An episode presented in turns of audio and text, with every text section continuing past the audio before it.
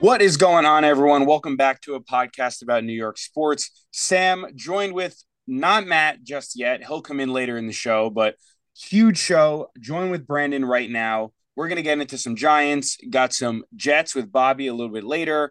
McFeely and I will have our picks later in the show. We'll talk some young baseball players in New York that are really exciting now. Uh, again, later in the show, but uh, right now, want to reintroduce. If you're a longtime listener of the podcast, you've heard this voice before. Uh, he's going to come on today and talk some Giants with me to start the show.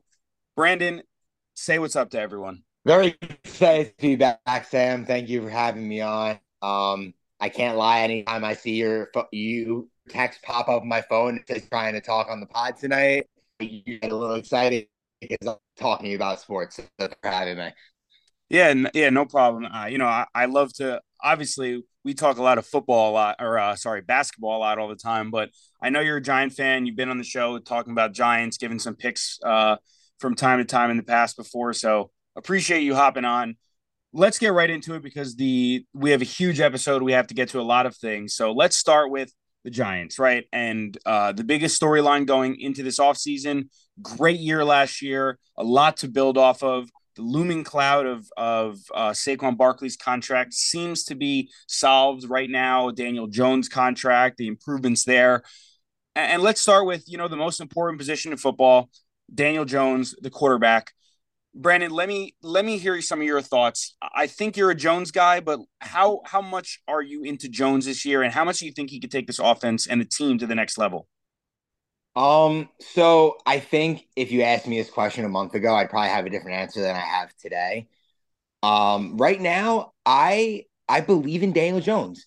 I believe in him because of the coaching. And I think it is fair and should be pointed out that the coaching in his career prior to Brian Daboll, which I believe was Pat Shurmur, Joe Judge, and that's it. It was those two coaches prior to him, uh, to Dayball. And those are not and when you're a rookie quarterback and you're coming into the league, if a lot of things aren't in place for you or um, the right guys aren't around you, the right coaches aren't around you, it can really affect your development as a quarterback. And I think we saw what a coach could really do to a guy who had who really just no one really knows what you are. You turn the ball over a lot, you fumble a lot, and Daboll.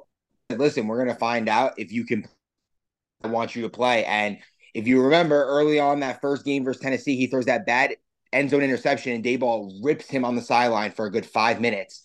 Um, and since then, I feel like they've had a great working relationship. They Jones thrived last season under Daboll's offense.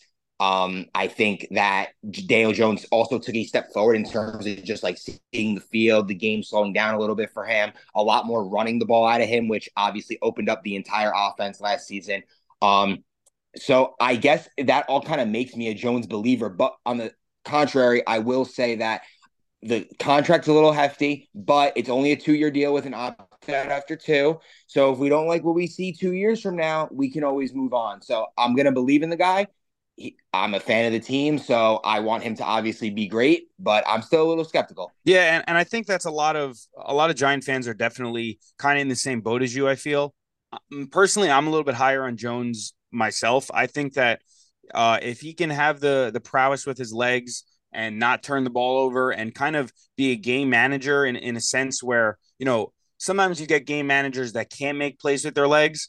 He's a guy that you can, if you can manage the game and go rip off a 20 yard run for a first down, control the clock. I think with Barkley in the backfield, obviously a huge weapon there.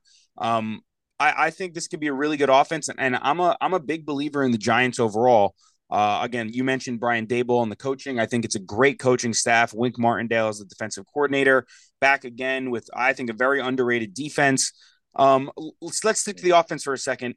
We spoke about Jones. Obviously, Barkley's there, but how about some of these other new weapons? Waller, Hyatt, uh, I mean, there's there's some new weapons for Daniel Jones to use, and and who do you think pops off the screen to you as going to be have the most immediate impact of the new weapons?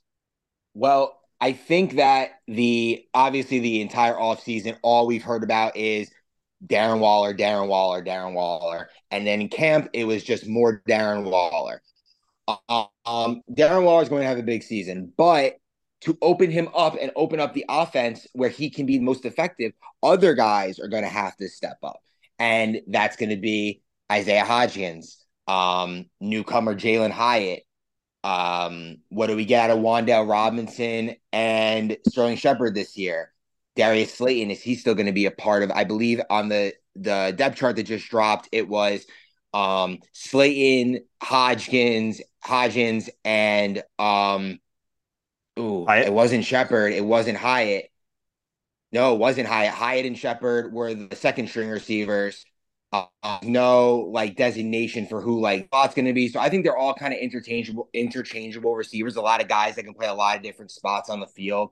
Um, but there's going to have to be guys on the outside that step up along with Saquon Barkley to help Darren Waller be the most efficient Darren Waller and effective Darren Waller that he can be. Um, I would love it if Darren Waller and Bellinger are on the field at the same time, which I know is going to be a thing that the Giants do because I think the Giants want to split Darren Waller out wide, get him against undersized corners, and kind of try to work mat- mismatches. I think one of the big things Daboll did last year was he was really good at exploiting mismatches on the other team.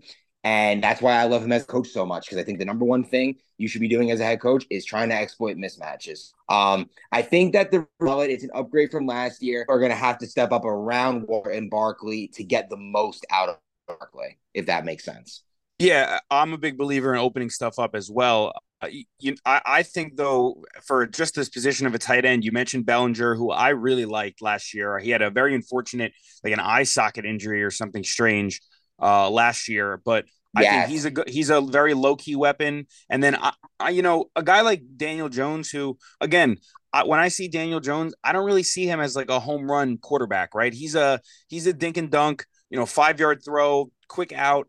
I think that's going to benefit Darren Waller or and benefit the offense ultimately. Uh, and and again, I think the Giants are going to be grinders. Really, I think it's going to be you know stop Barkley inside, stop Barkley outside, worry about Hyatt over the top, worry about you know a guy like a Sterling Shepard or uh, you know any of these weapons that you just mentioned in, in the intermediate game, and then again a guy like Hyatt to take the top off the defense. I think the Giants are are set up pretty well here. It's going to be in the hands of Jones and and Daboll, uh, the head coach, and you you've sung his praises in the past. I echoed them. Uh, you know how how high are you on Daboll? I, think I'm I think I'm sold that he's one of the better coaches in all of the league. Um, I am more sold on D- Daboll than I've probably ever been sold on a head coach in Giants history of me being a fan. Wow. Um, he is, like I said before, elite at mismatch at finding mismatches and exploiting them. I also think that he has a really he has a um a real say in how this team is being built with Joe Schoen. Um, and I think he's a good team builder. I think he sees there's certain things he wants out of guys. Like if you notice based on the signings this year, like we're really stacked at slot receiver, Parris Campbell, Sterling Shepard, Wan'Dale Robinson. Um, we wanted speed. We got Jalen Hyatt, who probably ran a 4-4 at the combine, could have been a first round pick, fell all the way to the third round. And then and looks ridiculous on film. And look ridiculous on film. And like I said with the mismatches, Darren Waller is a mismatch nightmare. If Darren Waller stays healthy for 17 games, he might be pushing for an all pro spot at tight end. I'm just being honest. The stats are going to be there. They're going to feed this man the ball. He's you didn't trade for him for no reason. The only thing that I will say is that he's 31, turning 32. He's had some injury history in his career. He is a younger 32 because he didn't really start playing football in the NFL until around 26 because of the troubles that he had at the beginning of his career um, with the alcohol addiction. But I I'm a big fan of Daboll. I think he is an elite head coach, and I think he's going to prove that this year because they kind of disrespected the Giants with the seven and a half win total, and I think yeah. that Daboll might smash that number this year.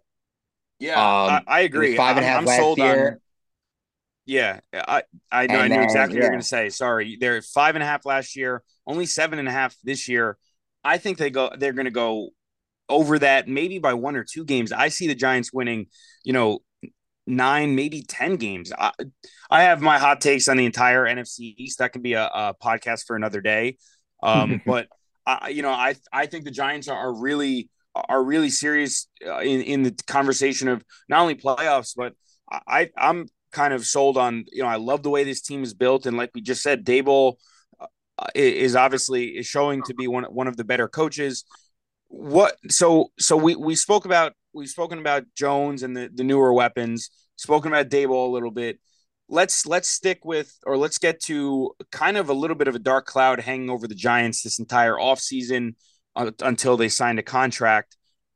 Saquon Barkley. Now my stance is look, I feel bad for these running backs and I've always just said jokingly, you know, my kid will, might play football but he's never going to be a running back because of just like the the the horrible horrible way that they're treated nowadays in the NFL. I mean, you know, if you if you showed someone uh Saquon Barkley's highlight tape and then you said, "Oh yeah, he just only wants this amount of money for this amount of years," people would be like, "Okay, so why not just give it to him? He's unbelievable." I digress. That's my that's my thoughts on on the running back scenario. But for the Giants, what what does Barkley mean to this team? And you know, I think there were some real fears that he might not be on this team to start the season. Yeah, um, I was never in the camp of thinking that Saquon Barkley was going to miss football games. I thought maybe he would skip all of training camp, and then this Monday or Labor Day, Labor Day Monday, he would report to camp for Week One. Um, yeah, I'm happy they got a one year deal done. Um, I would have loved them to get a team friendly um, long term deal done. But I'm going to stick with the same boat as the majority of the world when it comes to the NFL and running backs. There's no reason to pay your running back. If you are a smart organization, you draft a running back in a middle round. If he becomes your guy, that's great. Now you have him for four years under control. You can tag him two more times if he becomes like that real guy with like a Saquon Barkley, who did become that real guy. You tag him two times and then you kind of just kick him to the curb and say, thanks for all you did for us. But there's no reason to pay a running back that's over 20 that's going to be 27 28 years old like we go back to the Le'Veon Bell situation he actually sat out a full season to make his point um, yeah. which was insane which was insane looking back on it but yeah um he ended up getting paid a four-year 52 million dollar contract and i do believe that if Saquon was on the open market one of these 32 teams would have committed a long-term deal to him for whatever money he wanted um i always brought up when I talked about the Saquon contract extension talks, I always brought up a Nick Chubb type deal. If you look at Nick Chubb's deal, it's like a three years for like 39 million, but like almost more like like 25, 26 million guaranteed. High guarantee, but low total number, and the AAV is not as high as what these other guys have wanted. Um, I personally think that if you're a running back, you kind of have to suck it up and say, I'm going to take a little less money, but secure the guarantees in a couple more years of guaranteed money. Um, because if you ride the four years plus the two franchise tag years, by the time you hit the free agency market, nobody's going to want you, and no one's going to give you the money that you think you deserve. Um, and I'm not saying that Saquon Barkley doesn't deserve that money. I'm just saying, like you said before, he doesn't play the position that's at a premium. He probably plays the either the second most unimportant position in the sport or the most, if you want to say. I would say the off-ball linebackers and running backs are like the two most unimportant positions to the success of an NFL team, and he plays one of them. So it, it, it sucks to say out loud because you love the player. He's a team leader. He's been great for the team. Um, he had just a great season last season, but I'm just running him into the ground to get. I'm, if I'm Joe Schoen, I'm running him into the ground again this year, franchise tagging him again next year, doing the same thing next year, and then probably not signing him back. It sounds messed up, but it's kind of just how it is. Yeah, that, that's that's the business of it. And uh, you know, when you say running him into the ground, I think for Barkley's point of view here, he's got to be on some sort of like a prove it tour, no? Like he he almost like a I liken it to kind of what what Judge did, where he kind of bet on himself and then went and went out and hit 62 home runs. I'm not saying Barkley's going to break any you know touchdown records this year, but there's got to be a little fire on, in him, right? Yeah, I would say that he definitely is like in the mindset of a prove it, but he's really only proving it to himself because I just think that Joe Schoen is going to do what a smart general manager does. And I'm very high on Joe Schoen as a general manager. He hasn't missed on many moves um, yet in his two short two year tenure, tenure. So we still have to wait on a bunch of these guys. But the big moves that he's made really haven't missed this th- yet. And I think he's going to do what I just said. He's going to franchise tag him again. And then it's going to be the same drama next offseason. Um, I do think Saquon in some respects has to prove it that he can do it again, like what he did last season, especially now three years removed from the ACL tear. You should be this, you should be like in this is in theory like his prime year. Maybe last year and this year like the running back prime. He's 25, 26 years old. Um, and yeah, I, I don't know if it's a prove it, but he definitely needs to go out there and perform well and not get hurt and probably play 16 or 17 games. Yeah, I I think you're right. I think honestly, for a guy like him, like you said, coming off a couple years removed from an a huge ACL injury, he definitely does have to not only prove his performance. I think his performance is kind of speaks for itself, but that he can play a you know a full productive season, not get gassed out, and you know uh, hopefully not get injured. Um, you mentioned you mentioned uh, you know a, a big test for for Barkley and the Giants week one is I was just talking about this about the Jets, but week one for the Giants uh, against the Cowboys, uh, giving Cowboys are giving three and a half. What do you think about that for week one? I, I'll I'll ask you what your pick is, I guess, on the game, and then I'll ask you how the Giants win. But what do you think about the the whole idea of, of the most important game potentially being week one? Um, I did say in one of my group chats yesterday that week one is everything for the Giants. We have to prove that we can play with, even though there's only maybe three top teams in the NFC, we have to prove that we can play with Dallas. Dallas has beaten us, I believe, six straight times. Yeah, um, I saw a um, stat the other day that was we crazy. Really yeah. haven't yeah, we really haven't like even really competed a lot in those games. Like I'm pretty sure a lot of those are double digit wins or um, it was double digits late, and a late touchdown gets it to single digits. I think I went to the game last year, the night game where the cat was on the field. Yeah, that was last year. Yep. Um, and that game wasn't very entertaining because the Giants kind of just weren't able to hang um, with the Cowboys and the Eagles. So yeah, this is a very important game. I wouldn't um, say that it's a it's not a must win, but it's a must compete.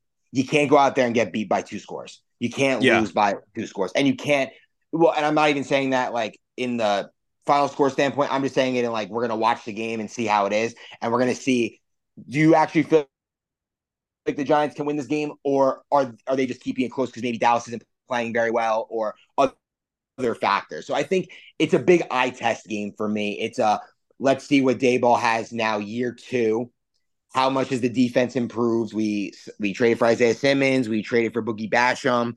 Um, Kayvon Thibodeaux is he going to make that year two leap? Um, I think a lot of those things are going to have to happen like in game one for us to really have a chance to win. But I think you asked like what they need to do to win the game. They got to be able to stop the run because they have to force Dak into a into throwing third and longs, throwing situ- obvious passing situations. Um, they're still pretty good up up front, and they have an elite defense. So um, it's going to take a full team effort to win that game. I don't know necessarily know that I see the Giants winning that one. Um, as far as the three and a half point spread goes, I would be hard. It would be hard for me to bet the Giants plus three and a half just because we've seen what the Cowboys have done each of the last six times they've played us.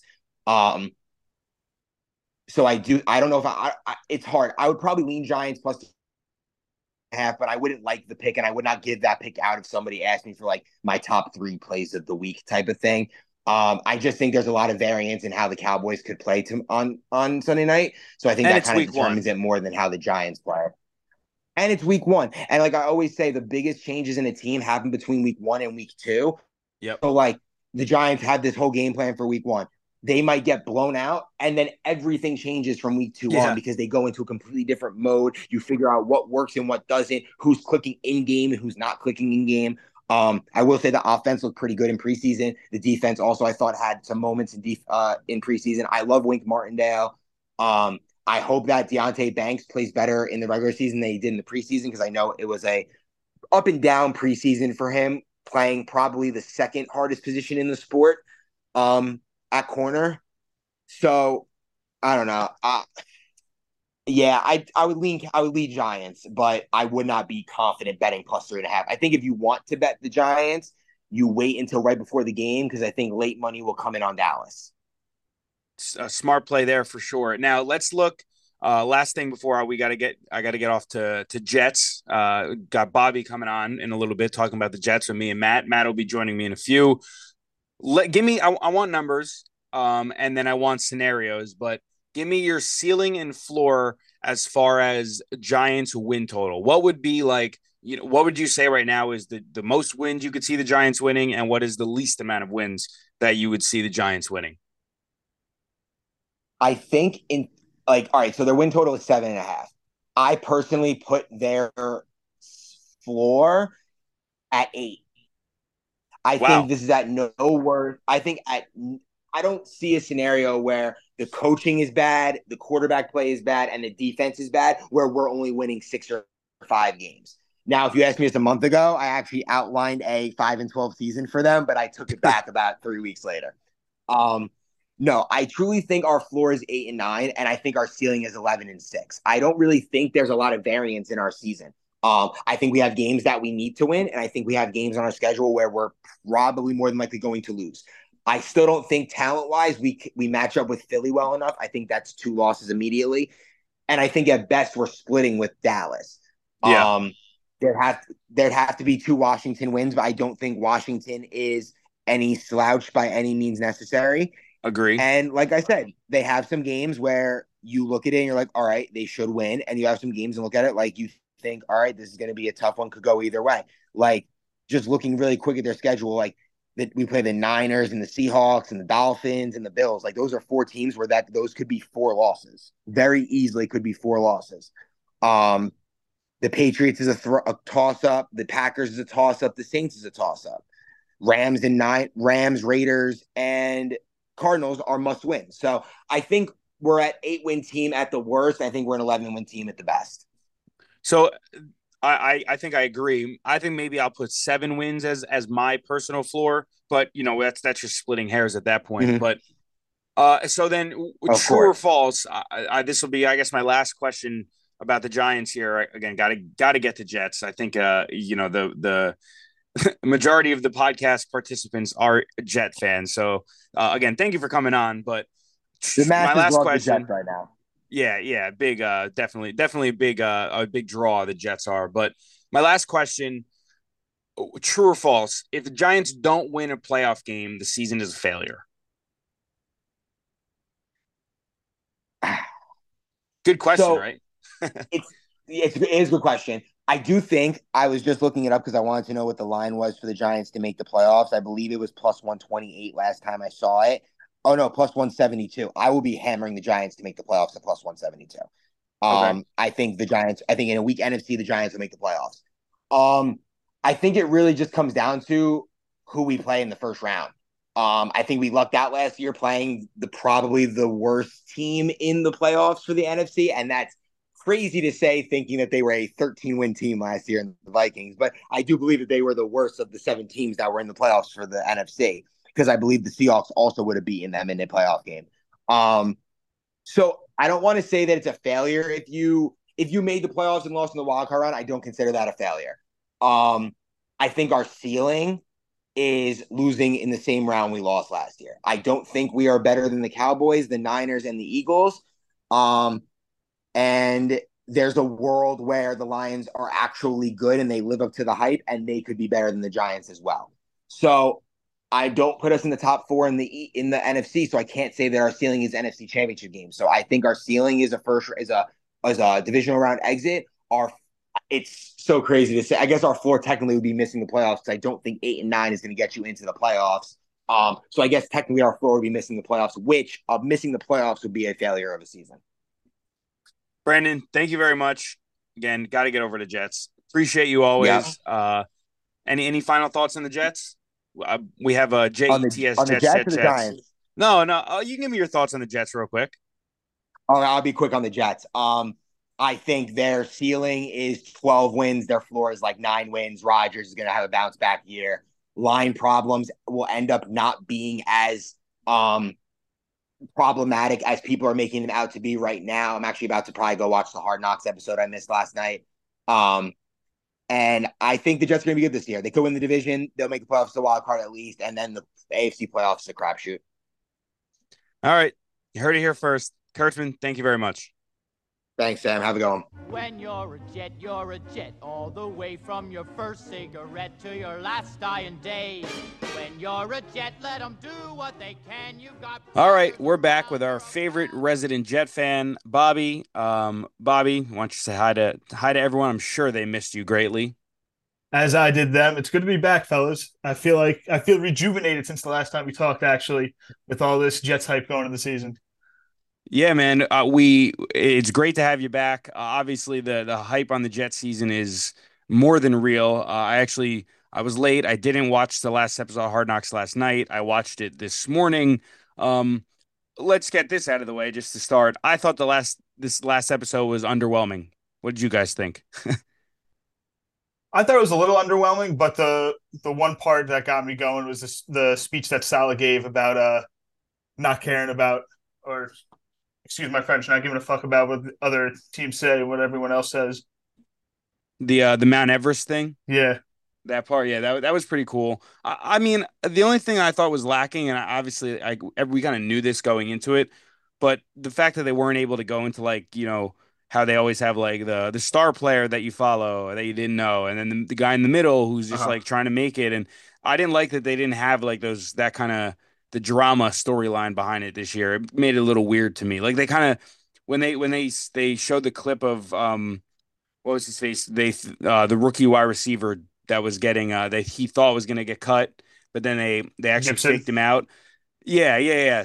I thought that was like a little corny and seemed a little forced, but yeah, it was a little bit. Whatever. Yeah, but um, so Bobby, you know, we talked about the Jets hype real quick, and the hype. I think you know we're all Jet fans here. The hype is obviously real.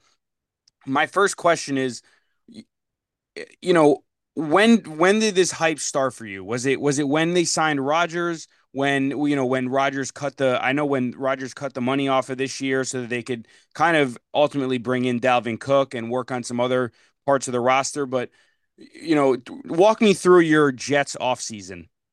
Uh I think to me it really all started the day he announced it on McAfee show. I think from then on it was we're going for it. Even like we haven't talked since but the Dalvin Cook thing that doesn't really move me as much as it might other people it's really just the Rodgers thing, to be quite honest. Yeah, Dalvin yeah. Cook to me was was also it was more of a luxury. It wasn't really a need of the Jets. Uh, mm-hmm. Uh, something I've been dying to ask Bobby, um, and I think I mentioned this to Sam. Uh, just because just Bobby, just personnel wise of the Jets, kind of understands the ins and outs a little more than we do.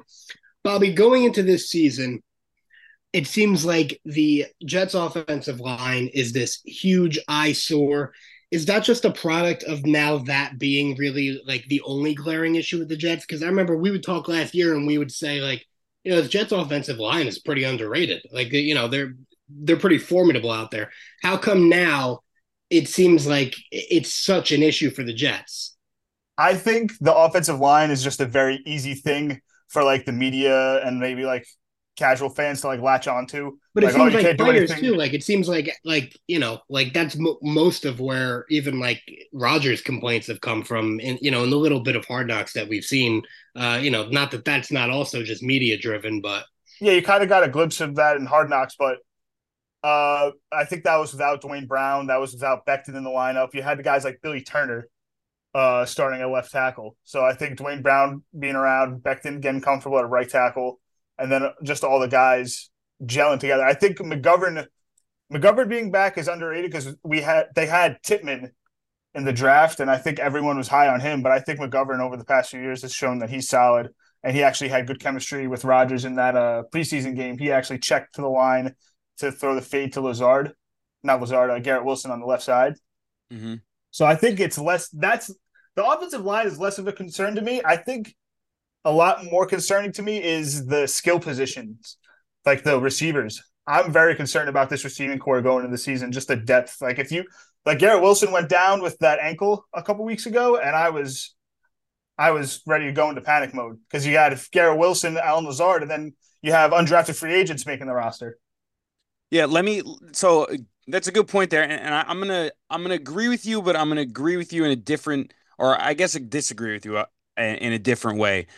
I agree that the the wide receiver depth is is definitely an issue, and you're right. The Garrett Wilson, you know, we'll say scare definitely was a true scare.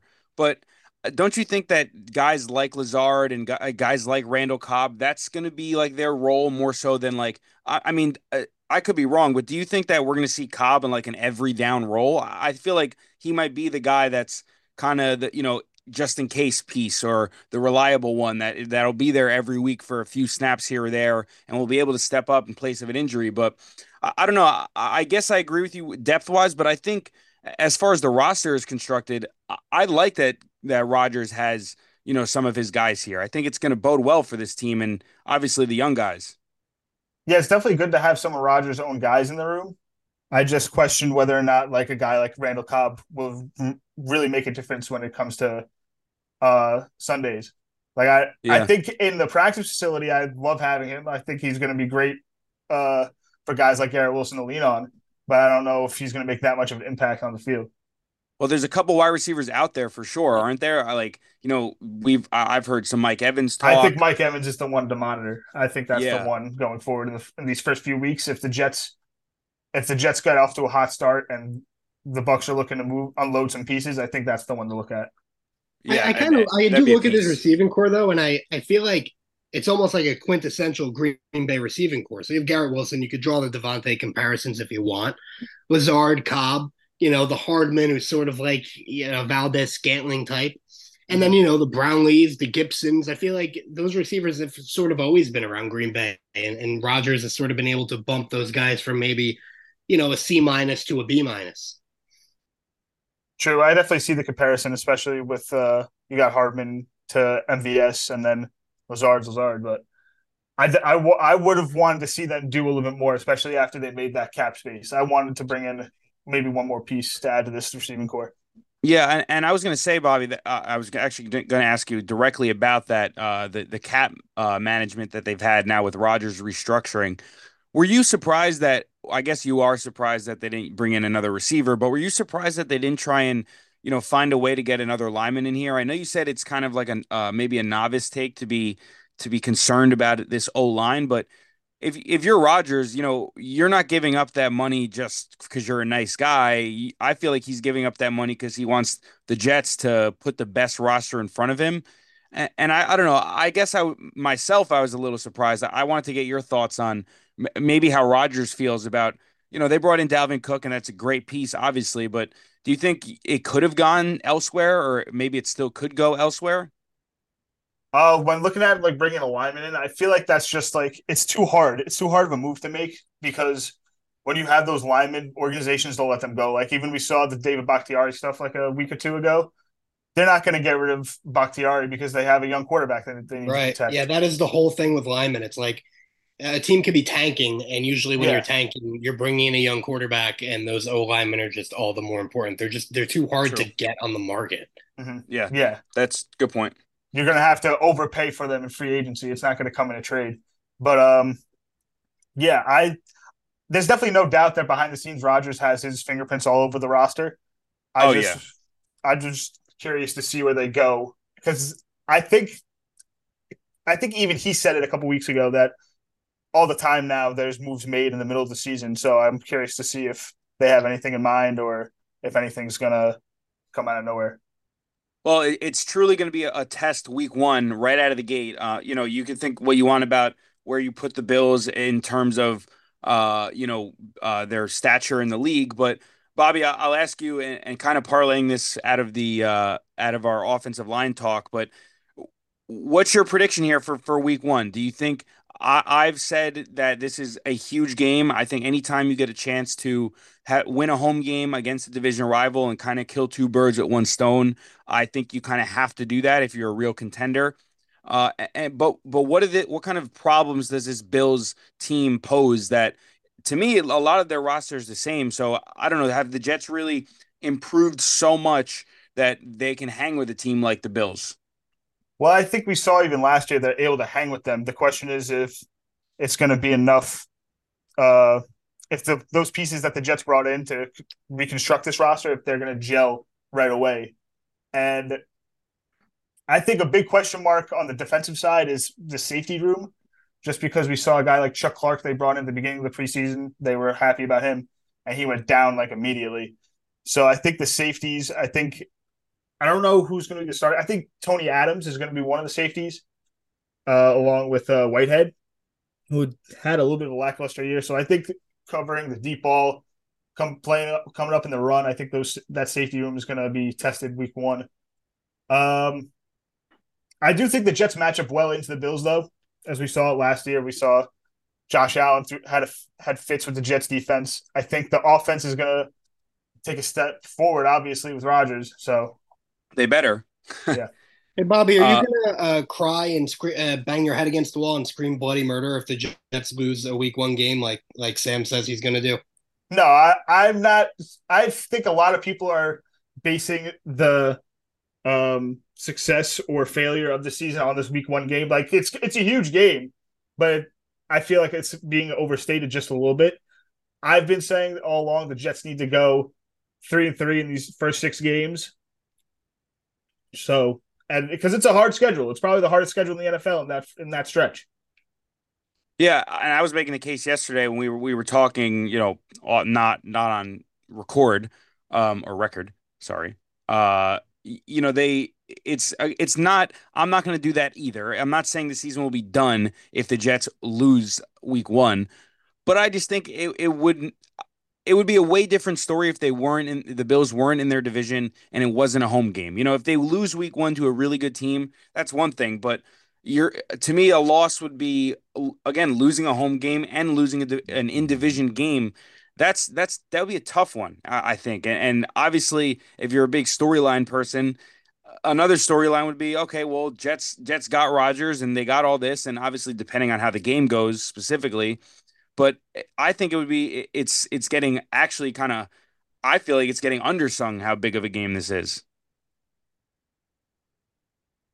I think, like Bobby said, I, I, just said, listen, go two and two in the first four. Second half, the schedule is gonna gonna really soften up. Um, yeah, I don't know. I, I, think just like Bobby said, just just stick to what you have to do the first couple weeks. I, I really division game. I get I get what you're saying. You're gonna see them a second time. Yeah, Oh well, so I mean, and, and then as for the Bills, I don't know. Uh, do you think that right now, would you say that the Bills sh- should finish ahead of the Jets in the standings? I don't think they should. I think it's likely that they do. I wouldn't say should. I feel like the just looking at it on paper, I think the Jets roster is just as good as anyone in the AFC East. Yeah, well, I, I mean, obviously you bring in Rodgers, and obviously your roster gets everyone around gets better. Uh, but but anyone else, any other like low key acquis- acquisitions that the Jets made that you know kind of is going under the radar, or any new additions this year that you think are really going to pay off in the long run for the Jets? I don't know. Aaron Rodgers guy they got. Yeah, he's yeah, pretty good. Besides that one, um, I'm actually really excited to see how Mecole Hardman fits in the offense. I think that for a while the Jets were missing like that gadget guy. I know Barrios was that, but I don't really think he's as dynamic as maybe a Mecole Hardman can be, as we saw him in Kansas City. So I'm just I want to see what he brings to the receiving room. Yeah, I, I liked him in. I, you're right. I liked him in KC. Uh, and again, he's he's kind of like a do it all guy. Um, and you're right that he's another guy that you, know, you could just see, like you said, the Jets receiving core. Can you see Randall Cobb playing every down? Can you see even Allen Lazard? Really, uh, he might he might be that backup option. But I already saw that he already was slapped with like a an injury tag of some sort. Uh, so you're right, a little bit, a little bit thin at receiver, and a guy like Hardman definitely uh, is always good to have. Um, now, I, I guess you, you know, t- looking at an overview of this this season, give me your, give me your. We talking about win totals. Give me your floor and your ceiling here for the Jets. What what would make you say, wow, this season is totally a disappointment? And what would make you say, wow, this really blew my expectations out of the water? I think anything short of winning a playoff game team. I, a lot of people are saying that Super Bowl bust. I don't think in the first season with Rodgers that that's realistic, but I definitely do think that they need to make the playoffs, win a game, and show that they're for real going forward. That's where it's, I'm at too. So, so what about as far as like obviously thinking about uh, if they win the Super Bowl, obviously everyone would be elated. But uh-huh. let's stick in like a win. Give me a win total. I want a number that that'll say you know just talking about the regular season. What what number do you think would be you know if they got 14 wins magically? Uh, would that be like you know would you be head over heels for that? Uh, would you would that be like you know, that would going undefeated. Is that on the table? Or and then what's the floor? You know, if they win nine games, is that like a total failure? Uh, you know, Matt, I don't even I don't even know if me and you have spoken about this, but what would be your win win total floor? I guess I'll say. I don't know. It's tough because I really want to just leave it all up to the playoffs. Um, because I think that that's really the, the benchmark for whether your season was a success. But uh, I, I don't know, man. And I, would like to see them win 11 or 12 games. And if they win eight games, um, I'd be supremely ruffled. Good way to put it. And Bobby, yourself? I, I agree. The floor has to be eight eight games, and then the ceiling I don't think would be anything more than twelve. But anything more than twelve would be a welcome surprise. Yeah, well, yeah. Obviously, the you know, let's let's see them go undefeated. I guess that's what we hope for. Yeah. Let's let's really make a statement here. Um, but any uh, any other thoughts before you know? I definitely ask you for a, a, a pick for this week's pick segment. But any other you know just just last thoughts here before we get into the Jet season? I just can't wait to see the uh, the atmosphere at MetLife. I think it's going to be a zoo. Everyone's going to be rocking. It's going to be we're we. It's going to be something we haven't seen in ten years, ten plus years, since we were in middle school.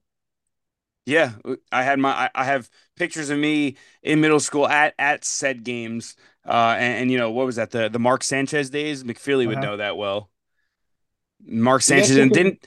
You guys think this is a bigger game than the Jets Bills game we went to when McCown tore them up a few years ago? One hundred percent.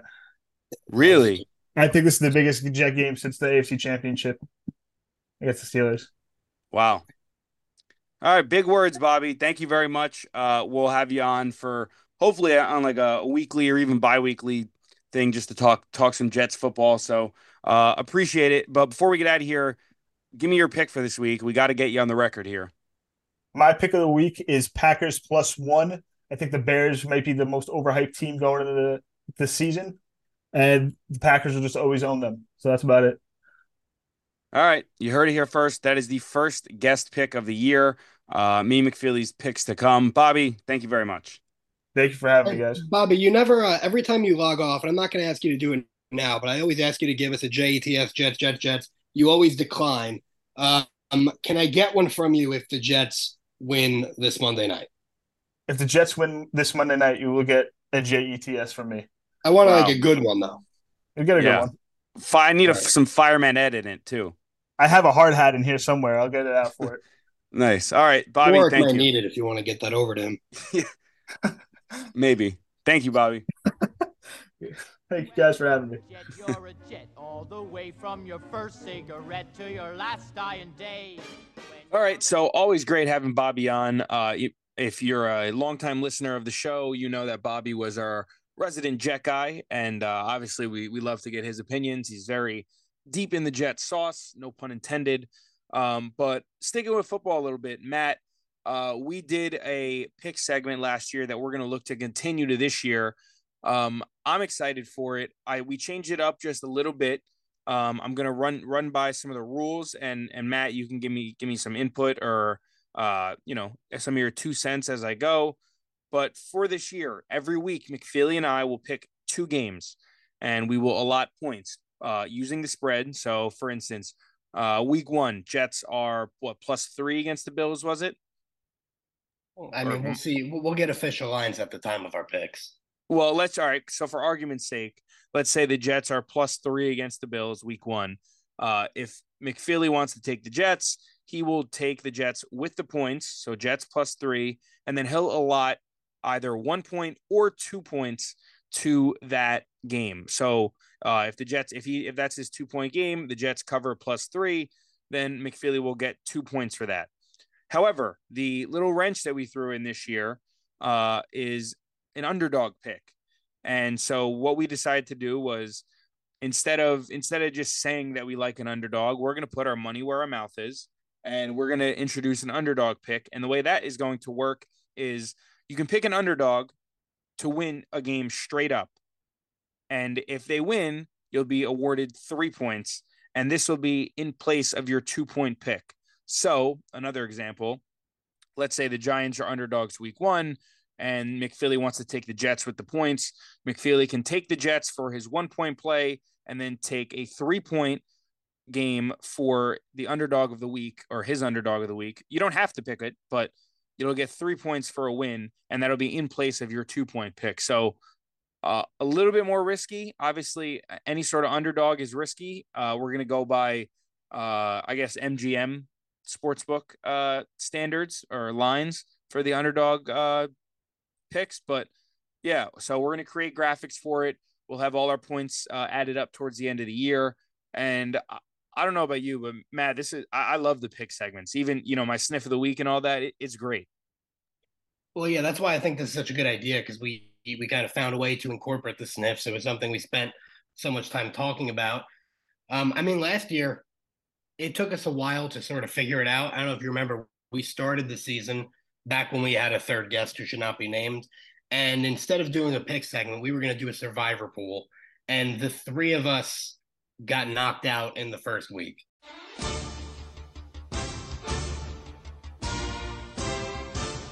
Matt, I'll let you do the honors here. First week, fresh new season, a fresh slate. What is your or who are your two picks this week? Yeah, I mean, I really wanted to take an underdog here.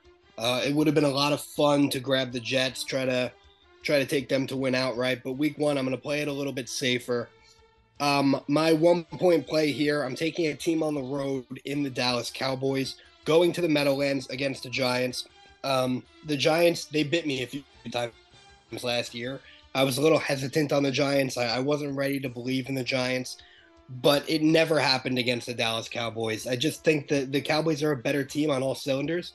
Um, and I just kind of think they they've owned the Giants of late. So uh, I want Dallas on the road for my one point play, and for my two point, I have another road team, but I like this game too much not to take it. It's the 49ers going into Pittsburgh. Uh, they're on the road only giving two points. I, I don't I don't see how that one misses. Um, I'm probably going to bet this game for real as well. Um, I love the 49ers this week. Uh, that was just my favorite game on the slate. I couldn't find anything else. So those are my two points. Those are my two picks there. I have the Cowboys for one, the 49ers for two. Uh, the, the first, uh, I don't see how this pick loses pick of the year. Interesting. Uh, yeah, and if I didn't give a one. spread on the first game, the, the Cowboys are giving three to the Giants. Okay. So Cowboys giving three, and then you have the 49ers giving two. So you're you're on two two favorites there. Um, for my two picks, um, I'm going with a little bit, I guess, a different kind of way to think about it. I, I'm liking the Commanders minus seven as my one point pick, and and my explanation for that is, you know, I watched some of Sam Howell in the preseason. I like what I see. Uh, I just saw that they named him uh, the captain of the team. You know, whatever whatever you want to read into that, but all reports are that you know a lot of the guys rally behind him. There's they have some really good weapons on that Commanders team, and really the basis for this pick, I think the Cardinals are going to be unfathomably terrible this year. They might go winless, seriously, and uh, I think seven might be the, the shortest line that we're going to see a, in a Cardinals game all year. I'm going to grab the value while, while I can. I think the Commanders are a full touchdown better than the Cardinals, um, especially at home. Um, so that will be my one point play, and then my two point play. And, and I'm kind of going to do a little, little bit of a heel turn here on kind of my whole, uh, I, guess, mantra these past couple years. But I I'm bought in on the Jaguars this year. I, I think that you know, as a lifelong Trevor Lawrence hater, uh, I think that they have a lot of pieces now. ETN, uh, Ridley back this year. I love Evan Engram there in the tight end role. I think they have a lot of quiet weapons there. Um, and I think that the Colts, you know, no Jonathan Taylor, uh, at least not the first first week, if not the first couple weeks. Um, you know, rookie quarterback, first start in, in the NFL. Give me, I'm going to take the Jaguars minus five on the road in Indiana, Indianapolis. I think that the Jaguars, just kind of like I said about how uh, the this is going to be the shortest line that we're going to have on a Cardinals game. I think that this is going to be the lowest value we're going to have on a Jaguars game. Uh, I think the Jaguars are really good. Um, I heard uh, who was it, Sal Paolantonio yesterday say that he wouldn't be stunned if they ended up as the representative in the Super Bowl from the AFC. I'm not that high in them, but I think it's uh, it's realistic that the Jaguars could have a really really good season. And I think uh, you know again, just like I said, going. I know they're on the road, but first start against a team without their, you know, arguably their best player. I like the Jaguars there. So, uh, I think couple few solid picks. I don't like that we're all on favorites right now, but uh, you know we'll see. Obviously, week one a little bit tough, but was there any other games that kind of struck your eye as we as I kind of look around the league? I definitely toyed with the Jaguars one. Definitely.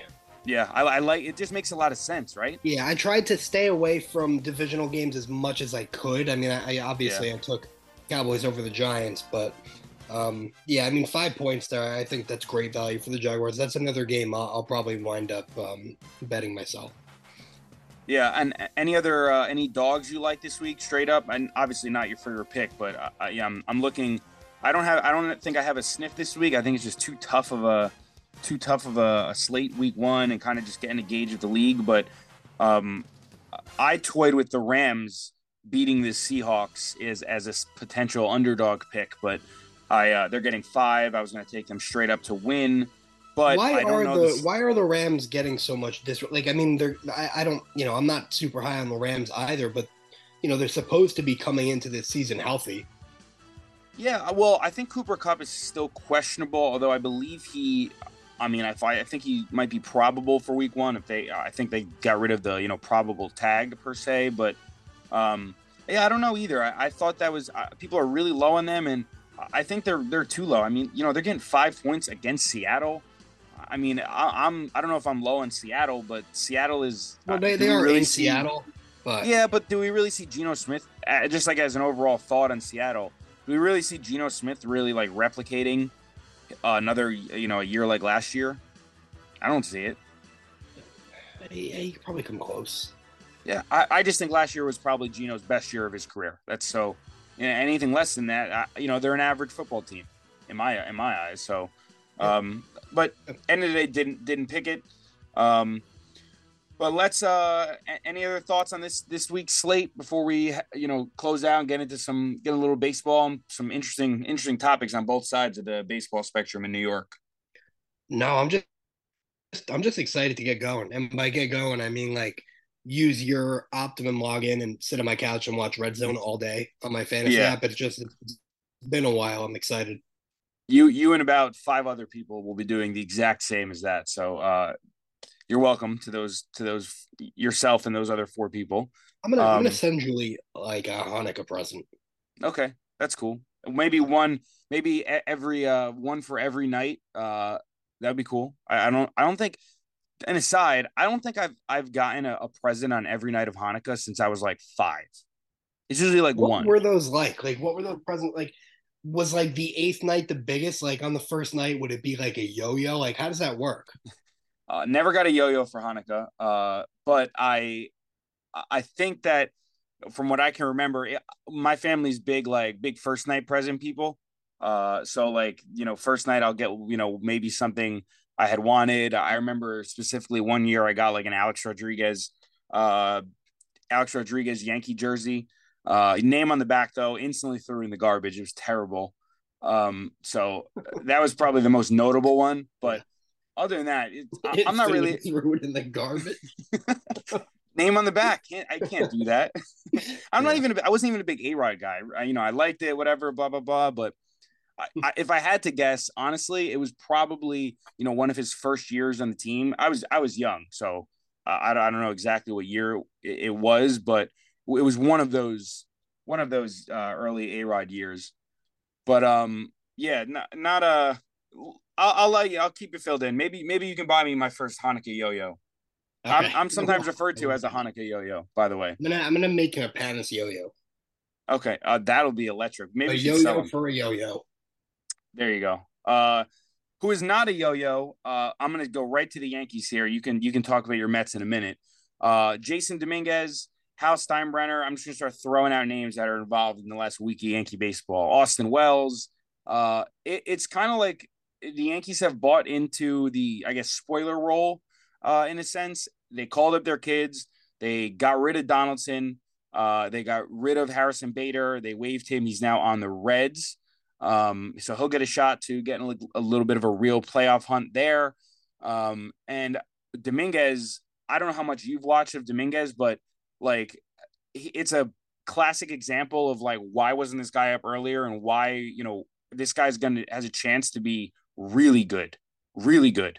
Um, so I, yeah, I don't know. Have you watched? Have you watched a lot of or any Yankee baseball since the the kids have yeah, come up? Yeah, so some of the Astro series, and you're right. I mean, when there's that much hype uh, about a guy, and then his first swing in the big leagues, he goes yard. It's it's exciting, and he's, and he's against Verlander in Houston, nonetheless. Yeah, Yep. Which is, you know, that was uh, watching that game. I'm like, wow, this guy like this really could have helped in uh in you know this you know 2020, 2021, 2022, so on and so forth. But I digress. Um, yeah, I, I like everything I see from Dominguez. Um, I, I think it's interesting that the just thinking about like you know the Yankees overall. I guess like their marketing strategy around Dominguez and whatnot. They had like Bernie Williams really involved in the in his home opener, which is interesting. Again, switch hitter that played center field, probably uh probably the the the most the winningest. Uh, is he the winningest center fielder in Yankee history? I don't know. That's is what? How many rings does Bernie have? Four. Uh, probably. I think four. One. Uh, regardless, you know, Bernie Williams. Bernie's the player lore. that Yankee fans get upset when they say core four, right? It should be core yeah. five. So he's probably got at least three or four rings. Yeah. Yeah, and he was there. the The reason why a lot of Yankee fans resonate with Bernie is, you know, he was there before the the core, I guess, you know, the Jeter years and whatnot came up. He was just right before, but uh, you know, he he was part of the the rough year, a couple years before or leading up to to Jeter and the dynasty beginning, I guess. Um, but anyway, I thought it was really interesting that they had uh, he he played the national anthem on Dominguez's debut. They had him uh, in the booth with Michael Kay last night and uh, Paul O'Neill just talking, and I think it kind of speaks highly of like what they think of him. You know, they're my my point, I guess, is you know when they called up Everson Pereira, it's not like they they had like you know the greatest Yankee left fielder in history in the booth, right? They they're they're kind of like rolling out this whole Dominguez thing, and they're they're like fully bought into this kid's a star, right? Yes. So I, I don't know. I just just a just a Yankee thought um, there. I'm I'm excited to see him the rest of the way. Uh, again, switch hitter. Uh, obviously showed some pop. Uh, Boone mentioned yesterday on John Boy that he has some uh, eye-opening speed as well. We he beat out a couple uh, fielders' choices last night uh, in, in the their win against the Tigers. Um, and then the other kid that came up, Austin Wells, uh, didn't catch Cole last night. I thought that was kind of interesting, but expected. Uh, but again, another lefty bat uh, that that solves that issue. Uh, he can he he has some pop. I've liked some of his at bats and uh, all the pitchers that he caught. He caught three days in Houston, and all of the pitchers raved about his catching. So uh, obviously, you know you know the Yankees love uh, you know the Gary Sanchez days and nitpicking the catching position. They they love what they see out of him behind the dish, so that's a plus. Um, but yeah, I he'll probably catch his first Yankee game tonight. It's uh, it is Wednesday at about one o'clock as we record this. But yeah, exciting times. Uh, you know, I think the the dark cloud that was Donaldson and just the the the terrible season that this amounted to be kind of is is a little bit brighter now with these kids up, and uh, you know, especially when you sweep Houston, regardless of who you do it with, is great. So, uh, just exciting, exciting time there to be a Yankee fan. Um, but also, Matt, I know you wanted to talk about it. Uh, kind of exciting to be a Met fan now. Obviously, we we detailed a little bit of like the the off field drama with Lindor and Alonso and the front office and so on and so forth, and we we're going to track that throughout the off season. But uh, the Mets called up a kid of their own, I believe that you're you sound pretty excited about. Yeah, the Mets call up uh, Ronnie Mauricio. By the way, quick point about the Yankees. I wanted to get in there. I was yeah, sorry. I was happy to hear that Boone said that Cole will be pitching to Austin Wells uh, at some point because I mean, it, it, you're going to expect him to have how many starts throwing to that guy next year? Uh, whether you derail a Cy Young season, this or that, I, I don't think it's neither here nor there. Um, I think it's important that he starts pitching to Wells over Vet pretty soon. But the yeah. Mets call up Ronnie Mauricio, and I mean, he just he came out firing. He is what is he? He was five for his first eight at some point. He's already got two stolen bags. So right now he's six for his first fifteen, batting four hundred to to begin his career with the Mets. Um, kind of like the Dominguez thing, where you feel like, well, why why wasn't this guy up here earlier? Especially when you know, when there was still a chance this season and you were struggling. And, you know, I, I think he always had a higher ceiling than, say, a Baty or a, or a Vientos. So, uh, Mauricio, I mean, he, the Mets are going to need power at some point. Um, it's not going to come from a guy like Ronnie Mauricio, but he's a gamer. He's quick. Um, you know, he's a middle infielder. So uh, I've been very pleased to watch him play as, mu- as much as I've been able to. Yeah, and I was just gonna say I haven't been able to really watch. Uh, I've seen you know clips and and whatnot on on X or Twitter, whatever you want to call it.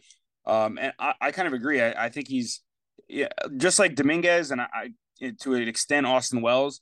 He also just like looks the part too. Like he, you know, people say in football, like you know, they fill out the the jersey, they fill out, they look good in pads or whatever. Like he he kind of looks like he's he's got like the the body and the, the build of a, of a good baseball player. Is that you agree? Yeah. So yeah, yeah and promising time there. Um, what do you what do you think? You know, I'm not I'm not going to get into too like overarching Met thoughts, but what do you think his where do you think he settles at position wise?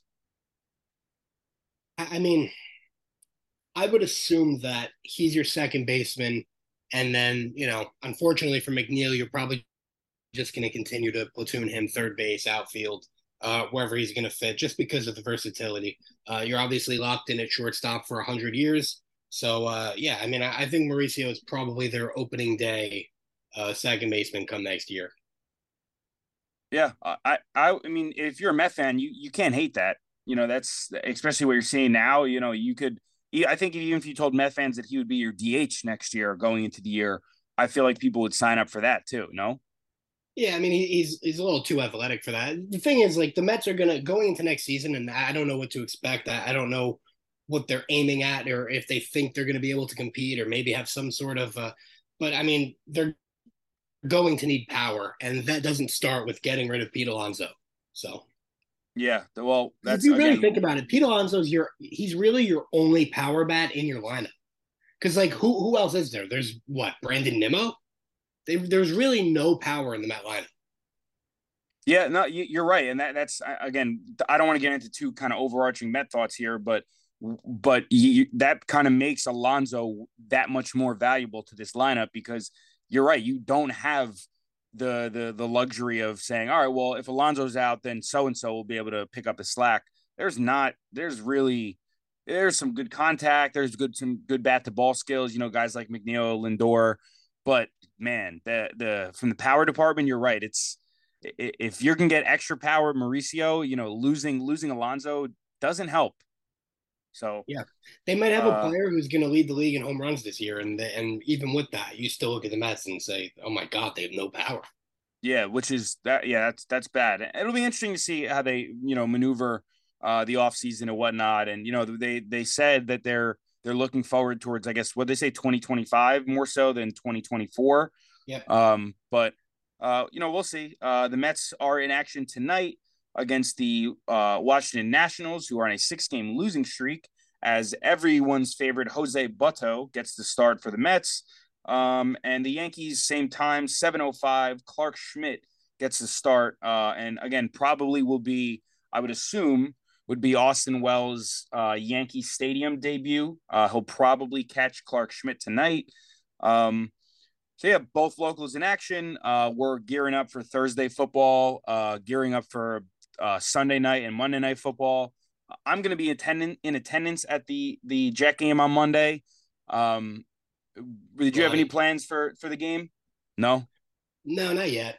Um, I'll figure something out. I'm, I'm thankful it's a day that I'm home.